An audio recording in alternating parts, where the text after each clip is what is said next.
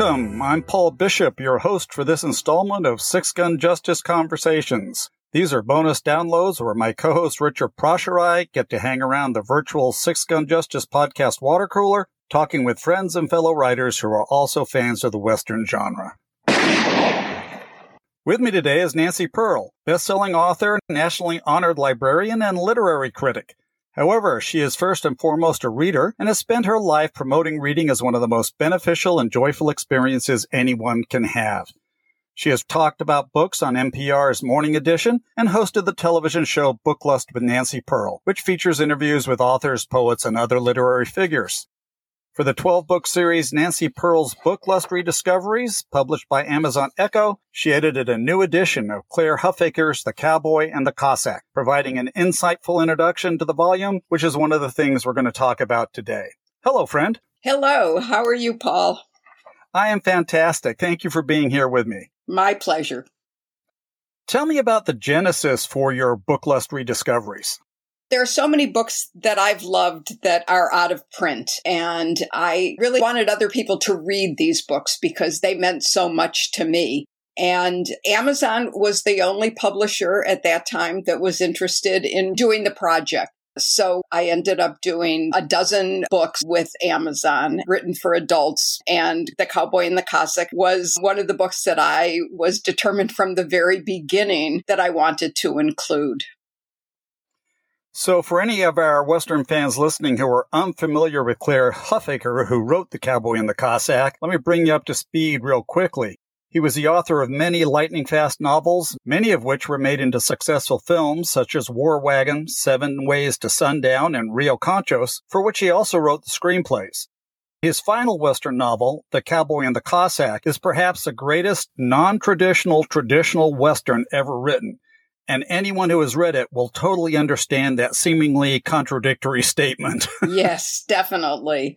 Really, the hardest part about doing The Cowboy and the Cossack as one of the rediscoveries was finding out who owned the rights to it now. I am not a good internet searcher, but one of my former library school students was, and he set out to find out how we could get the book published, who had the rights and who we would have to talk to. And he found Clair Huffaker's daughter, who was amazed that we could identify her because she doesn't go by the last name of Huffaker. She was thrilled and we were thrilled. I was just so excited that more people could now get copies of the nice new edition of the book and read it. It's the one of his books that has never been made into a film. And part of the reason is the rights are so tied up that nobody knows who really does have the film rights at this time. I think it would make a fantastic big screen presentation even today. Well, I think Samantha, his daughter, feels the same way. She would really like to see it as a film. And it has such resonance still today it's a book, as you said, it's an unconventional, conventional Western, but it's a book that is so much, in a way, greater than the sum of its parts. It's sort of like in Shane, for example. Shane means so much more to me. The symbolism of Shane and the lone man standing up for justice and all of that is so resonant even today. Which brings me to the question of how, of all the books in all the world, did a mild mannered librarian find herself riding with cowboys and Cossacks across the Russian tundra? I have to say, I'm not so mild mannered, but I write about this in the introduction to the book, which was that I love books with epigraphs. I love books that begin with quotations I love it when authors choose to do that. But of course, to get to the epigraph, you have to open the book. And I found this book, I believe, just browsing through the library looking for a title that sounded good to me. When I was a librarian, working as a librarian in the 80s, the Westerns were all kept in a particular section of the library, pulled out of the regular fiction section. And all the Western readers that I knew were elderly men. And I didn't read very many Westerns, but looking back, Westerns are some of my favorite books. Lonesome Dove, for example, and I would say Little Big Man is a Western. Would you agree with that? I would. They are different because they are not as pulpy as right. many of the right. other westerns are. Yeah, right. And I think what Huffaker does is in between the two. Yes. Yeah. So I found it on the bookshelf at my library, I'm pretty sure, and opened it up and just started reading it. And once you start this book, from the first sentence on, you're just caught up in the world that he's created there The premise of the book is so interesting. This group of Montana cowboys, right after the Civil War, is taking a herd of cattle to Vladivostok and their adventures. And really, the epigraph from Kipling is so perfect for this book. East is east and west is right. west. Yep. And two strong men stand face to face, though they come from opposite ends of the earth. Yeah. It is a perfect epigraph for it. But once you got past the epigraph, what were you expecting from the book?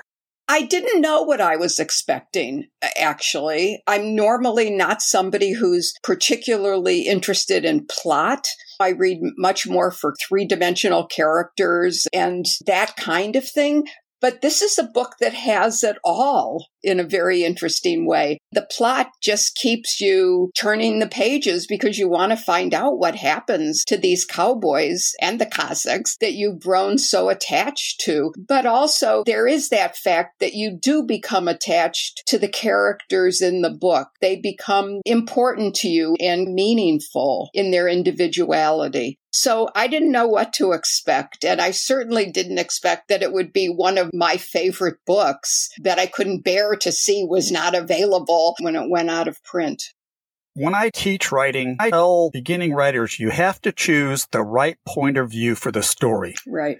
Is this an intimate story, which would require a first person narrative? Is this a wider thriller type story where you can go into the third person? But also, you have to make a choice about who that narrator is going to be. And I really think that Huffaker made a conscious choice here, the youngest of the cowboys to narrate this adventure because as readers, we are really in that character's head. Yes. And the fact that the youngest cowboy is somebody who is without a father and is looking for father figures and finds those father figures in the head of the Cossacks and the head of the cowboys and sees these two men who are so different in their backgrounds, but so similar as people that he can model his life after. That's a really lovely thing to see. It is, and especially when in the beginning he is holding them up as paragons of manhood. But as the story progresses, he does get to see that they're also human, and that makes them even more real to him and more real to the reader. Yes. Yeah, a- absolutely. Because I think that if they were the kind of stereotypical good guy from Montana and the bad guy from Russia, it would be a far less rich story than it is. And what makes it so rich and so appealing is the strength of Huffaker's characterizations. This isn't just a story about a clash of cultures. That's there, but it underlies this story of manhood and of loyalty and of getting the job done, realigning your priorities when the situation changes. And to me, it, that larger story of people coming from unfamiliar worlds and discovering that underneath the dissimilarities, they're human, they're men, and they share that. And they share a, a particular view of the world that isn't political, that is particularly human or humane. It's interesting that you say that it isn't political, and I would agree with you, except I have read that Huffaker wrote this as a political statement about America's reliance or other countries' reliance on America as well for wheat and beef and all of those types of things. And I think that may have been at the start of the story in his brain, but he goes so far beyond that there really isn't a political statement being made here. It's a rousing adventure story. Right. Yes. From the other side of the world. I was going to say you could read it as a kind of metaphor for the Cold War. I would have loved to have interviewed Clair Huffaker to talk to him about how metaphorical this is and where those ideas came from. That would be wonderful to have on record somewhere. Yeah especially how well did he plan out? The Tartars warriors are going to be the Apache Indians. This is a wagon train story or a cattle right. drive story at its heart. And how do I make that into this different animal? And he really does. And that's why I consider it a untraditional, traditional Western. Yeah, definitely. And in many ways, it doesn't pretend to be anything else. And yet it is so much other and yet so much that. The whole is larger than the sum of the parts. Right. Yeah. And that's yes. down to Huffaker's skill as a writer because this book is on quite a higher level than most of the Westerns that he wrote. Mm-hmm. He seems to have invested so much of himself in this.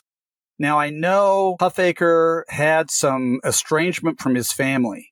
And his last book, One Time I Saw Morning Come Home, was autobiographical. Have you read that? Yes, I read that right after I read The Cowboy and the Cossack. I deliberately searched out other books by him and I do remember when I read it, and it's a story of a young marriage, his parents' marriage, it turns out, Clair Huffaker's parents' marriage, novelized. But I remember thinking when I read it that it reminded me of the struggles that Laura Ingalls Wilder and her husband Almanzo had when they were first married.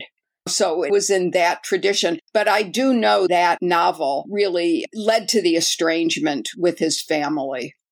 It's interesting because in the reviews on Amazon for that novel, there is a family member who's chimed in with their dissatisfaction over right. the whole situation. Yes. But don't you think that anybody who's writing a thinly disguised memoir as a novel, if you write about your family, you have to either get permission from them to say anything you want or be prepared for unhappiness? The nature of truth is all about perspective. Right. Huffaker's perspective is definitely different regarding his parents' marriage and the family than what the other family members were feeling and seeing. Right. It doesn't invalidate either side, but when all that's being told is from Huffaker's perspective, then you can see why other people get upset. Yeah, I remember in the introduction to my first book, Lust, I wrote about my family, my parents, and described them in a particular way that was true to my experience of them. And my sister was so angry, she didn't talk to me for three years. Oh my um, goodness. And it wasn't that she disputed that was how they were. Her feeling was that wasn't the story that wasn't the way she would tell that story of our parents. Her, she would have turned it in a different sort of way than I did. So I've become really wary. I'm staying away from writing about my family. As a fiction writer, I take all of those emotions and channel them through my characters, which are often composites. They all have a little bit of me or a little bit of my experience in them. And that's what I did in my novel, George and Lizzie. I just took various aspects of my family, of my parents, and turned them into different characters in the book that it wasn't obviously them. In your introduction to The Cowboy and the Cossack, you mentioned that part of your reason behind choosing that book was because Westerns in general get a bad rap as disposable, repetitive genre fiction. Right. Yes. Tell me about what you've seen as a librarian in regards to what you call the ghettoizing of genre fiction. It seems to me the fact that we as librarians generally shelve genre books, mysteries, science fiction, romance, westerns, we generally pull them out of the regular fiction collection and shelve them separately as though they were a different animal than what we might call literary fiction or family fiction everything can be given its own genre. But those four mysteries, science fiction and fantasy, westerns and romance are particularly suspect because people rightly and wrongly expect those writers are writing to a particular outline. So the characters are perhaps seen as not being as fully fleshed out. And that's the kind of thing that just drives me insane as a librarian, as a reader, as someone who wants people to discover the wonders of all the books that are out there because to say a book is a bad book, to make that judgment is such a personal thing to do. A book can be bad for you and your best friend can love it. So these best of the year lists and these statements that this particular author is a better writer than Zane Grey or Louis L'Amour because of whatever this person thinks about those books is really foolish.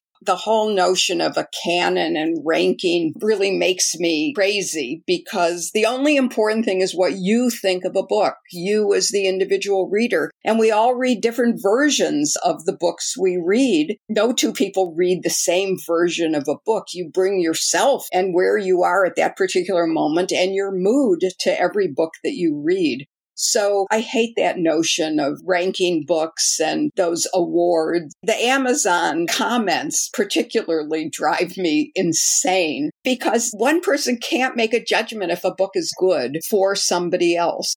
I've taught at the University of Washington Information School, as the library school is now called, and really over the years have developed this kind of theory of why people like the books they like. And it has to do with your experience of previous books that you've liked and what you're looking for in a book. And some books have multiple doorways to enter into. I think Lonesome Dove appeals to readers who are looking for three dimensional characters. I think it appeals to people who like a fast moving plot and it appeals to people who are interested in a sense of place in their books. And that's a big group of readers. So you can see why that book continues to be so popular. When we're talking about the experience of books, there are some books that I wouldn't read, but I love listening to them. Yes. And I know that you've made a habit of walking in the mornings while listening to audiobooks. Why for you is listening to a book different than reading a book? When you're reading a traditional book, whether it's an e-book or whether it's paper in a cover that you hold in your hand. It's really just you and the author who are creating this book you're reading. Paul Auster, who's a novelist and essay writer, in one of his essays says, In my novels, I leave a space for the reader. And then he goes on to say, and in the end, I believe that the book that reader is reading is created by the writer and the reader. So in a way, we create the books that we read.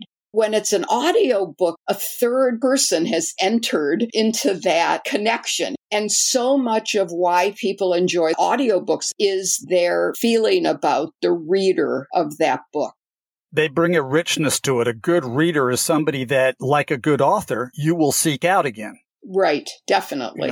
For me, it's a different performance than if the book is translated into a movie or a television show. It's a third form of that same story delivered in a totally different way, and it's a totally different experience. It is. I've often felt I came late to loving audiobooks, but am now a huge audiobook fan. And I really think in many ways it's a richer experience than reading the book yourself.